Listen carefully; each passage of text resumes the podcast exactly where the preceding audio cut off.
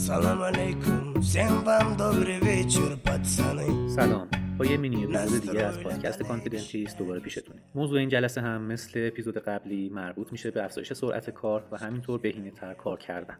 از اونجایی که حس کردم این موضوع خیلی مهمه و می‌تونه گسترده تر هم در موردش بحث بشه یه سری فکت ها و نکات دیگه رو هم می‌خوام اضافه بکنم که کنار اون مینی اپیزود هم داشته باشینش. مطمئنم که این مینی اپیزود از سری قبلی هم براتون جذاب تره اول از همه آقای دندون پزشک خانم دندون پزشک همراه نمی‌خواد راه بدید. اگر که همراه میاد داخل با شما می‌خواد صحبت بکنه چونه بزنه نمی‌دونم حواستون رو پرت بکنه دستیارتون رو کارشو مختل بکنه واقعا نیازی نیست همراهش رو راه بدید. شما این حق دارید که تنها و تنها خود بیمار رو راه بدید. حتی توی دندون پزشکی اطفال هم از این تکنیک استفاده میشه.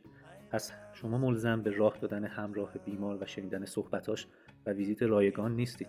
همین باعث میشه که خیلی از وقتتون save بشه. در مورد عکس گرفتن شما اغلب عکس‌ها رو بیرون می‌تونید ارجاع بدید. بایت وینگ و پانورامیکی که بیرون از بیمار می‌گیرن توی مطب واقعا کیفیت و دقت لازمه رو شاید نداشته باشه. پس بهتره که این عکسای اولیه رو به بیرون ارجاع بدیم و نهایتا حین کار مخصوصا برای درمانهایی مثل اندو عکسایی که می‌خواین بگیرین رو دیگه توی مطب می‌گیرین و حالا این سنسور باید چی باشه؟ سنسور RVG مطمئنا توی سرعت کار شما خیلی تاثیر بیشتری داره. طبق تحقیقاتی که شده سنسورهایی مثل PSP که phosphor plate هم بهش گفته میشه سرعت خیلی بالاتری نسبت به گرافی های conventional یا ظهور و ثبوتی که توی دانشکده هم ازشون استفاده می‌کردیم ندارن. پس اگر که اندوی مطبتون زیاده یا اینکه نیاز به گرافی های خیلی سریعتر دارین برای کارتون RVG بهترین گزینه است برای شما. این سنسورها با اینکه قیمت زیادی دارن ولی می‌تونن توی درمان هایی که نیاز به عکسای مکرر داره به صورت خیلی سرعتی تصویر رو توی نمایشگرتون به نمایش بذارن و قابلیت های زیادی مثل تغییر کنتراست، تغییر برایتنس خیلی از قابلیت های دیگر رو در اختیار شما قرار بدن. بیمار اومده نیاز به درمان جرمگیری داره. خب یه سری بیمارا هستن که خودتون هم شاید دیده باشین توی کلینیک که میزان stain زیادی روی دندونشون وجود داره. این stain می‌تونه ناشی از مصرف زیاد چای یا قهوه و یا همچنین heavy smoker بودن بیمار باشه. این stain ا رو چجوری برمی خب خیلی از ماها با همین دستگاه جرمگیری میفتیم به جون این stain و توقع داریم که خیلی شیک بخوایم اینا رو برش داریم ولی واقعا شیک برداشته نمیشه. حتی ممکنه موجب ایجاد pit های میکروسکوپی روی دندون بشه. چون داریم فشار زیاد روی مینای دندون یا حتی قسمت از عاج و سمان دندون وارد می‌کنیم که خب به صلاح دندون و بیمار نیست. بعضی هم که یه مقداری حالا عاقلتری میایم از خمیرهای پروفیلاکسی استفاده می‌کنیم که روی خیلی از این stain ها واقعا جوابگو نیستن. چون این stain ها احتمال اینکه نفوذ کرده باشن داخل ساختار دندون یه مقدار بیشتره.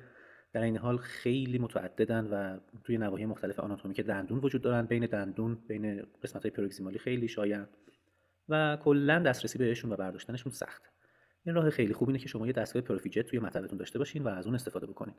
حالا این دستگاه prophy jet چیه؟ دستگاهیه که همراه با آب با پاشش خیلی شدید میاد و پودرهایی رو بین دندون و روی سطح lingual و buccal دندون پاشش می‌کنه.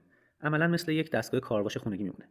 چقدر فرق بین یک کارواش خونگی با دستمال کشیدن روی سطوح مختلف یه ماشین؟ دقیقا همون میزان time برای شما save میشه توی قضیه polish کردن دندون و از بین بردن stain ای دندونی. یه کار دیگه که ما انجام میدیم به عنوان دندون پزشک بی‌حسی زدنه. اصلا بی‌حسی زدن چجوری باید باشه؟ اول از همه این که بی‌حسی اگر که برای درمانهای سنگینی که درد زیادی ممکن ایجاد بکنه داریم انجام میدیم مثل اندو یا جراحی باید یه بی‌حسی خیلی عمیق و خوبی انجام بدیم که بیمار حین کار اذیت نباشه. اما یه سری درمانایی هم هستن که اصلا نیازی به بی‌حسی ندارن. مثل fissure sealant therapy ها مثل fluoride therapy و بعضی وقتها حتی PRR ی که ما انجام میدیم اونقدر نفوذ به عاجی نداریم که اصلا بیمار دردی رو بخواد حس بکنه. پس ما بر اساس تجربه کلینیکیمون و معاینه بالینی که انجام میدیم می‌تونیم دندونایی تشخیص بدیم که نیاز به بی‌حسی برای کارمون ندارن. خب بریم یه مقدار مبحث رو اختصاصی تر بکنیم و اینکه توی چه درمانهایی چه کارهایی می‌تونیم برای تسریع مدت کارمون انجام بدیم. اول از همه می‌خوام با درمانهای ترمیمی شروع بکنیم. توی درمانهای ترمیمی چه کارهایی می‌تونیم بکنیم که سرعتمون زیاد بشه؟ یکی اینکه از bond های self-etch استفاده بکنیم که دیگه نیازی به etch ندارن. البته این جمله اشتباهه. شما باید در نظر داشته باشید که جاهایی که مینا دارید self-etch ها کمک چندانی نمی‌کنن برای bond قوی شما. اینه که تکنیک های selective etch هم به این bonding ها اضافه شده و توصیه شده که حتما حتما مینا هم به صورت جداگانه etch بشه. ولی توی قسمتی که با عاج سر کار دارید دیگه نیازی به اون etch کردن مرسوم نیست. شما اون self رو استفاده می‌کنید و کارتون رو پیش می‌برید. حالا اصلا یه دندونی اومده شما پوسیدگی زیادی توش دیدید و دارید میگید که خب من اینو می‌خوام کامپوستش بکنم کف بندی چی بذارم؟ طبق مطالعات اخیر واقعا توی ترمای کامپوزیتی نیازی به کفبندی نیست. اون کفبندی مرسوم که میان کلسیوم Dycal می‌ذارن روش رو با glass پر می‌کنن. واقعا توی تکنیک های جدید ترمیمی کامپوزیتی بهش هیچ اشاره نمیشه و مقایسه ای نمی‌تونیم انجام بدیم که این کار رو انجام دادن کمکی به بهبود درمان می‌کنه یا نه. پس این قضیه هست میشه و شما با تکنیک اصلاح شده bonding مناسب مراحل رو پیش می‌برید و نیازی به این کار دیگه نیست. به هنگام کامپوزیت گذاشتن چه نکاتی می‌تونه کمک بکنه توی سرعتتون؟ شما می‌تونید به دستیارتون بگین که یک تیکه از کامپوزیت رو برداره به چند قطعه کوچیکی که شما انتخاب می‌کنید بردارید تقسیم بکنه. و به دور از نور light به دور از نور خورشید به دور از نور اتاق اونا رو قرار بده و هر لحظه که شما نیاز داشتید پوشش روش رو برداره و شما یه تیکه رو بردارید و دوباره اون پوشش ضد نور روی اون کامپوزیت ها قرار بگیره. این پوشش چیا می‌تونه باشه؟ یه سری کیتا هستن که مثل گارد نارنجی که روی light cure تون هست اینا هم یه گارد نارنجی دارن که می‌تونید کامپوزیت ها رو زیر اون قرار بدید. اگر می‌خواین که خلاقیت و صرفه جویی انجام داده باشید می‌تونید از جا پنبه هایی که کنار دستتون دارید برای پانسمان استفاده می‌کنید هم استفاده بکنید. مثلا دستیار شما یه تیکه از کامپوزیت رو برداشته به صورت دایره‌ای روی slab شیشه‌ای تمیز قرارش داده و اینا رو تکه تکه قسمت قسمتش کرده به قطعاتی که شما نیاز دارید. روی اون رو اومده با این جا پنبه‌ای فلزی پوشونده تا زمانی که شما دوباره نیاز به اون کامپوزیت پیدا کرده باشید.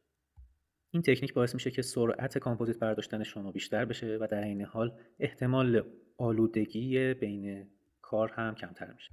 در این حال کامپوزیت هایی هم که خارج از tube قرار گرفتن به هیچ عنوان cure نمیشن و قابل کار کردن هستن. یه case ی اومده شما اومدین تراش proximal ی برای دندوناش دادین چون که دو تا پوسیدگی مجاور هم داشته.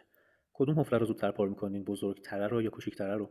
خب بهتره که اول از همه در نظر داشته باشید که برای پر کردن یا برداشت پوسیدگی شما نیاز به دسترسی و دید خوب دارید. اگر که بیاین حفره بزرگتر رو زودتر پر بکنید یه حفره کوچیک روی دندون بغلیش وجود داره که شما دید کافی برای پر کردن رو ندارید. پس بهتره که اول از همه بیاین اون حفره کوچیک روی دندونی که پوسیدگی کمتری داشته رو پر بکنید و بعد برید سراغ حفره بزرگتر دندون کناری.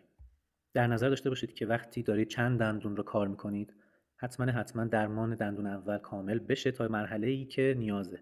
مثلا توی ترمیم کامپوزیت دندون هایی که proximal ش درگیره finishing دندون حتما کامل شده باشه. contour دندون کاملا مشخص شده باشه و بعد برید سراغ دندون کناری. در واقع تراش دندون و برداشت پوسیدگی می‌تونه همزمان انجام بشه. ولی پر کردن و filling یک دندان کامل میشه و بعد از اون دندان کناریش.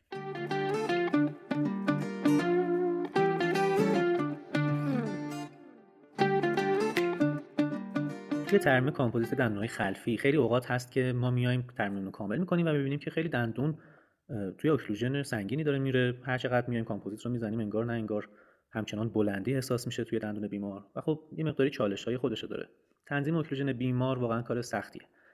ولی ما می‌تونیم با یه تکنیک خیلی ساده به اسم تکنیک occlusal stamp توی ترمیمای خلفی این کار رو خیلی خیلی راحتتر انجام بدیم. مخصوصا برای دندونایی که از نظر آناتومیک آناتومی سالمی داشتن و تحت تاثیر پوسیدگی زیاد قرار نگرفتن می‌تونیم این تکنیک رو به کار ببریم. به این صورت که یک نوار تفلون روی دندون قرار میدیم یه stamp یک رد و اثری از occlusion بیمار به دست میاریم و این میشه یک راهنما برای کار ما. این تکنیک رو می‌تونید search بکنید و جزئیاتش رو همراه با تصویر حتما حتما ببینید. این کار باعث میشه که آخرین لایه های کامپوزیتی قرار میدیم همراه بشه با آناتومی قبلی بیمار. و این کار جلوگیری می‌کنه از time زیادی که شما صرف بررسی و چک کردن occlusion بیمار نیاز بکنید و اغلب در پایان درمانتون تنظیم اونچنان نیاز ندارید یه کار دیگه ای که انجام میشه برای اینکه جلوگیری بکنیم از وقت اضافی صرف کردن سر finishing و چک occlusion استفاده از mock-up ه مخصوصا توی دندونای قدامی mock-up خیلی استفاده میشه. توی درمانهای زیبایی مثل veneer یا laminate mock-up این اجازه رو به ما میده که یک تصویر نهایی از دندون داشته باشیم و بعد از روی اون mock-up درمان نهاییمون رو انجام بدیم. این mock-up اجازه تنظیم buccal ی یا lingual ی تر بودن دندون و افزایش طولی که نیاز داره دندون رو به ما میده. و قطعا اصلاحات بعدی که نیاز میشه برای دندون به هنگام blind کار کردن یا در واقع کورکورانه کار کردن با استفاده از این mock-up خیلی خیلی کمتر میشه. یه کار دیگه که می‌خوام بهتون پیشنهاد بکنم استفاده از فرزای دورسبزه فرزای دورسبز معمولا برای تراش های مینایی یا عاجی یا کلا تراش دندون بیشتر استفاده میشه. ولی می‌تونیم این فرزها رو به عنوان اولین فرزهای finishing مون توی ترمیم کامپوزیت پر حجم هم استفاده بکنیم.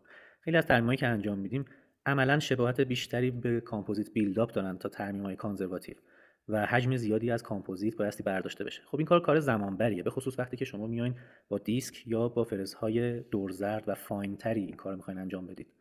بهترین حالت اینه که اگر تسلط کافی رو روی فرز یا توربینتون دارید اون قسمت عمده حجم بزرگ کامپوزیت رو اول از همه با همین فرزها بردارید و بعد کارهای ظریفتر رو بسپرید به فرزهای fine تر یه سری دستگاه light cure هستن که با سه ثانیه curing ادعا می‌کنن که کامپوزیت دیگه curing ش کامل میشه و دیگه نیازی به انجام curing بیشتری نداره. خب شاید از نظر branding و بازاریابی این حرف درست باشه. ولی باید در نظر داشته باشیم که این افزایش شدت تابش نور مسبب این میشه که کامپوزیت انقباض خیلی شدید و خیلی سریع داشته باشه که این خود انقباض آسیبزا هستش و بهتره که این کار رو انجام ندیم. هرچند که می‌تونه توی time صرف شده برای بیمار باعث صرفه جویی بشه. ولی مطمئنا تکنیک پیشنهادی ما نیست. در ادامه مبحث ترمیم می‌خوام در مورد ترمیم آمالگام یه مقدار صحبت بکنیم. توی ترمیم آمالگام چه کارهایی می‌تونیم انجام بدیم؟ اول از همه یه چیزی که مشترک بین آمالگام و ترمیم کامپوزیت رو براتون بگم. اینکه ماتریس و وج گذاریتون از اول صحیح باید انجام شده باشه. وقتی که این کار رو از اول به نحو احسن انجام می‌دید دیگه خیالتون راحته که نیازی به چک کردن مداوم سفت کردن ماتریس holder تون نمی‌دونم جلوگیری از خونریزی و هزار تا مسائلی که ممکنه حین کار پیش بیاد دیگه ندارید. و بعد از کار هم میزان finishing تون خیلی خیلی کمتر میشه. چون با دقت کافی این کار رو انجام دادید و اضافات ماده به حداقل خودش رسیده. همینطور میان با چک کردن contact ها و تماس tight ی که نوار ماتریس با لبه gingival ی حفرتون داره از این قضیه خیالتون راحت میشه که من اون ناحیه رو کامل پر کردم و حتما حتما آناتومی خیلی خوبی هم قراره به دست بیارم. در مورد آمالگام بایستی بگیم که توی مراحل پایانی چند تا کار هم می‌تونیم انجام بدیم. یکی تعویض کندانسور کوچیکمونه که توی مراحل اولیه استفاده میشه و توی مراحل پایانی میریم سراغ کندانسورهای بزرگتری که این سرعت رو به ما میده برای کندانس کردن بخش وسیعتری از آمالگام در عین حال می‌تونیم برای کامپوزیت های وسیع یا core buildup هایی که می‌خوایم انجام بدیم چندین واحد آمالگام رو بدون نیاز به carrier داخل حفره بذاریم و با condenser pack شون بکنیم. همونجور که می‌دونید خیلی از ترمیمای وسیع آمالگامی که انجام میدیم ترمیماییه که بعدا قراره روشون روکش بیاد.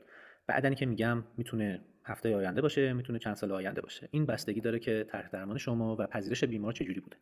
اگر که توی چند روز آتی توی حتی یک دو هفته اول مطمئنید که بیمار مراجعه می‌کنه و روکش قراره براش تلاش بدید واقعا نیازی به وسواس خرج دادن سر اوکلوزال آناتومی یا کارو خیلی خوشگل یا همینطور تماس های دندونی خیلی دقیق نیست. حتی می‌تونید دندون رو یه مقداری شبیه تر به فرم تراشیده دندون در بیارید. در واقع فرم نهایی آمالگام پک شده تداعی کننده فرم دندون تراش خورده باشه بیشتر تا یه دندون سالم.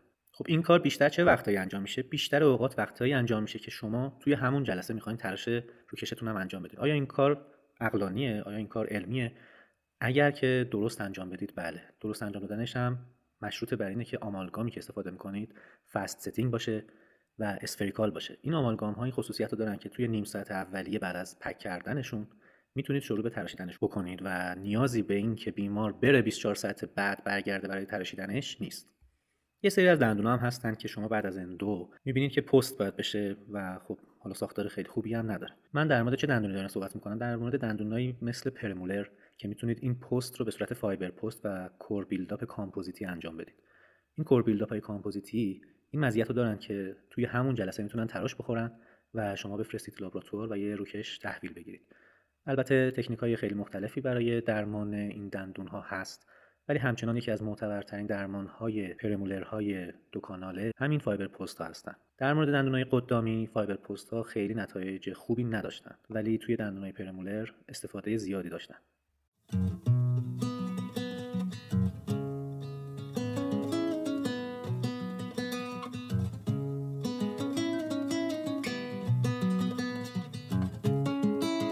اگر که از اون دست دندون پزشکای با حوصله هستید که دندون پزشکی اطفال هم توی مطبتون انجام میشه دو تا تکنیک خیلی کمک کننده می‌خوام بهتون بگم. یکی اینکه توی دندون پزشکی اطفال ترجیح ما اینه که سرعت بسیار بالا باشه.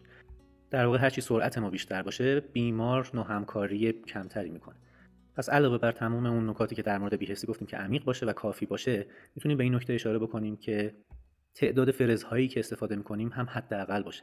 در واقع شما می‌تونید درمانهای pulpotomy یا pulpectomy تون رو با یه فرز درشت انجام بدید. دیگه نیازی به تعویض فرز بین درمانتون نیست و این سرعت رو خیلی خیلی بهبود میبخشه و توی کتاب ها هم بهش اشاره شده. همینطور توی دانشکده به ما گفتن که formocresol رو برای پنج دقیقه قرار بدیم روی قسمت orifice و اون قسمت رو میاد fix می‌کنه و بعد از پنج دقیقه ادامه مراحل. خب توی کتاب به این هم اشاره شده که گذاشتن یک دقیقه formocresol نتایج مشابهی داشته با پنج دقیقه. پس شما چهار دقیقه همینجوری می‌تونید save بکنید. توی درمان endo مون چه کارهایی می‌تونیم انجام بدیم؟ خب خیلی ها میان میگن که obturation warm خیلی سرعت ما رو برده بالا. خب این چیزی نیست که توی مقاله بهش اشاره شده باشه و عملا میگن که obturation warm کمک شایانی به افزایش سرعت شما نمی‌کنه و سرعت مشابهی با تکنیک lateral condensation داره. یه چیز دیگه که شاید شنیده باشید تکنیک های single cone ه single cone مقالات زیادی براش اومده ولی هیچ کدومشون کفایت لازمه این تکنیک رو ثابت نکردن. ولی می‌تونیم به این اشاره بکنیم که اگر دندانی مثل دندان شیشه بالا که MB2 ش رو پیدا کردید. MB2 ی curve داری هست دسترسی بهش سخته spreader سخت رد میشه تکنیک obturation ی که بعد انجام بدید ممکنه fail بشه. اگر همراه با sealer های bioceramic ی این کار رو انجام بدید می‌تونید بگید که درمانتون توی این کانال کافی بوده.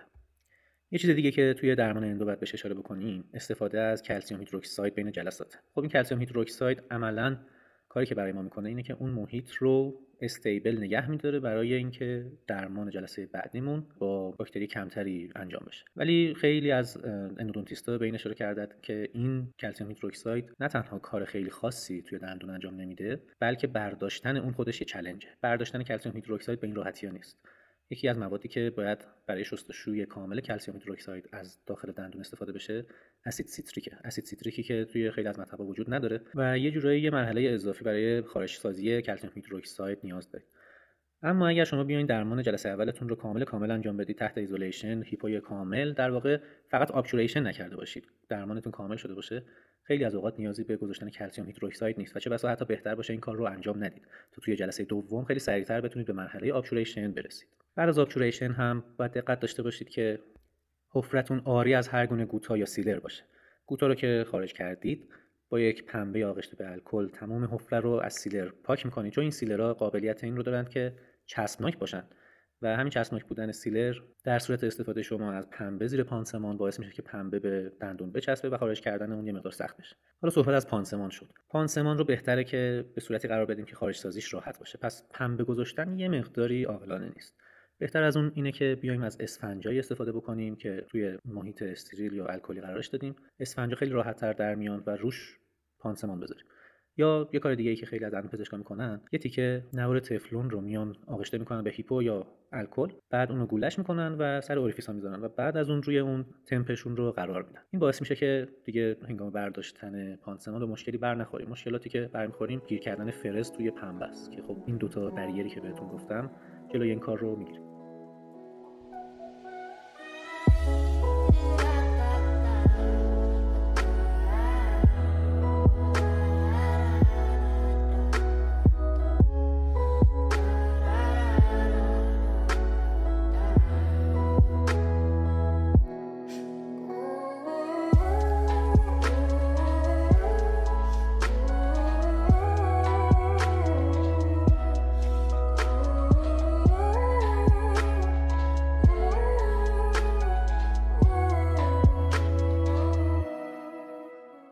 می‌گیریم بریم سراغ پروتز.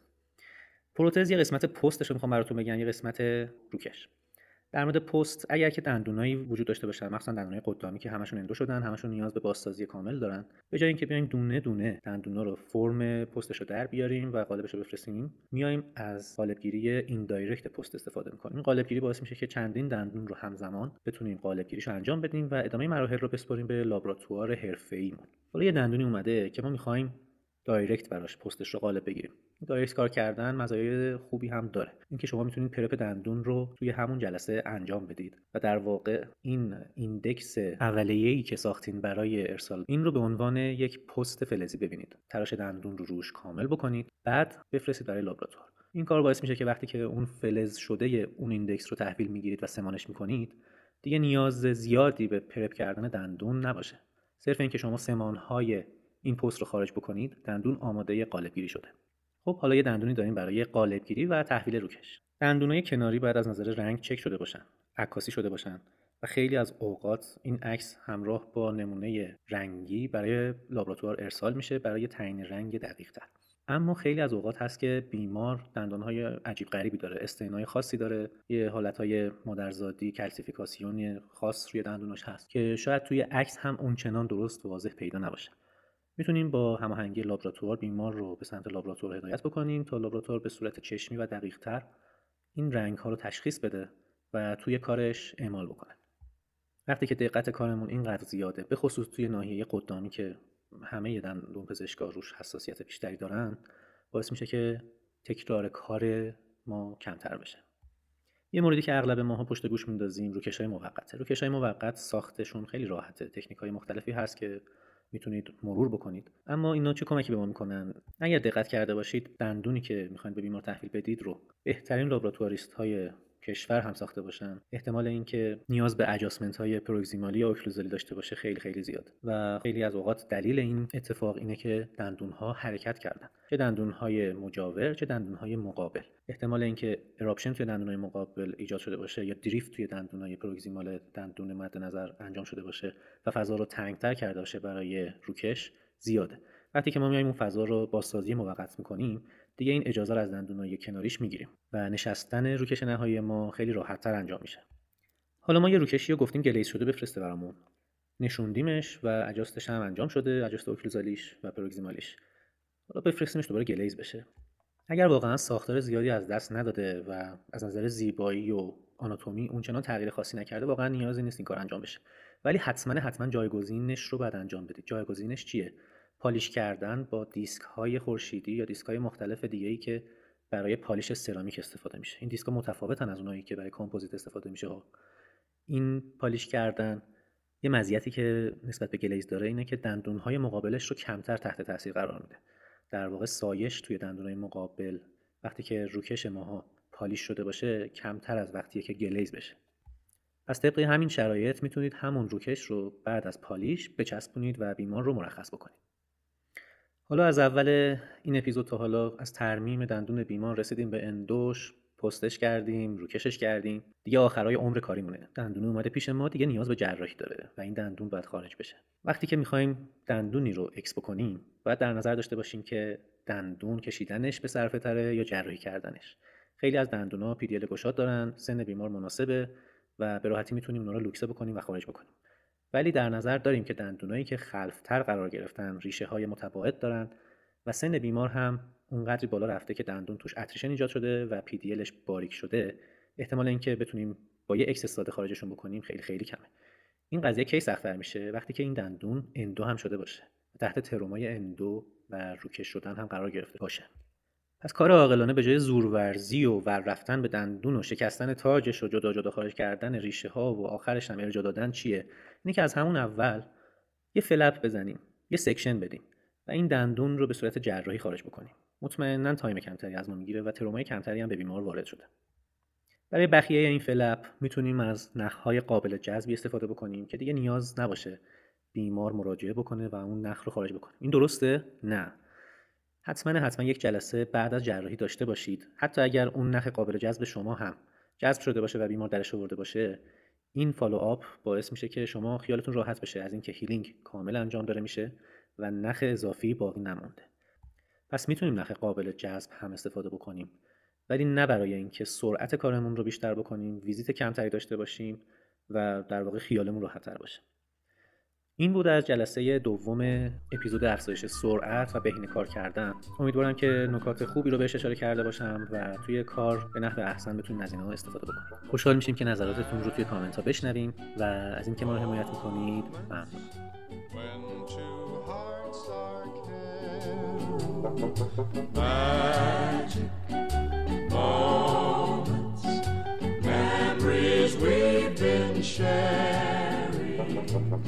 I'll never forget the moment we kissed the night of the hayride.